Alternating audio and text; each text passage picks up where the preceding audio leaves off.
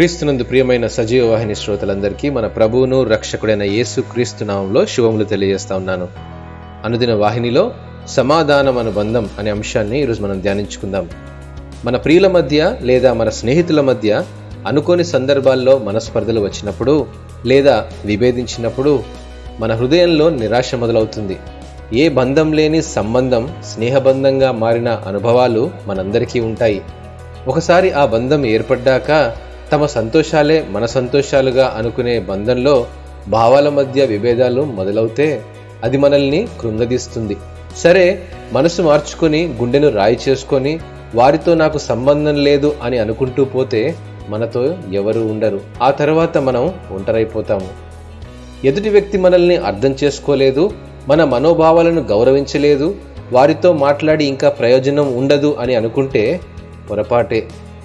మరి ముఖ్యంగా ఎవరితోనైతే అనుదినం మనం కలిసి జీవిస్తామో వారితో ఉన్న సంబంధం మధ్య సమాధానం పొందుకోవడం అతి ప్రాముఖ్యం.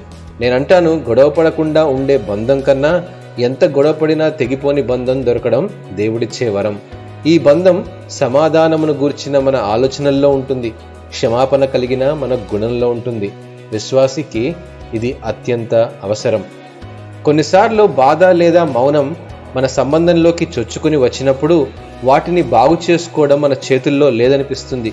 అపోసినటువంటి పౌలు తాను బంధకాల్లో ఉన్నప్పటికీ సంఘంలోని విశ్వాసుల ఐక్యతను గురించి ప్రోత్సహిస్తూ ఎఫ్ఎస్సి సంఘానికి ఇలా వ్రాశాడు.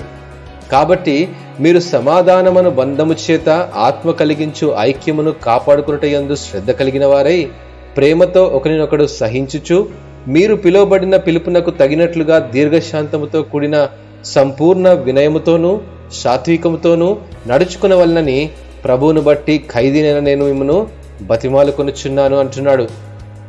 మన సంబంధాల్లో స్వస్థతను వెతుకుతున్నప్పుడు దీర్ఘశాంతము సంపూర్ణ వినయము సాత్వికమును ధరించుకొని నడుచుకోవడానికి దేవుని సమాధానమును బంధము చేత ఆత్మ కలిగించు ఐక్యమును కాపాడుకోవడానికి దేవుడు మనల్ని పిలిచాడు.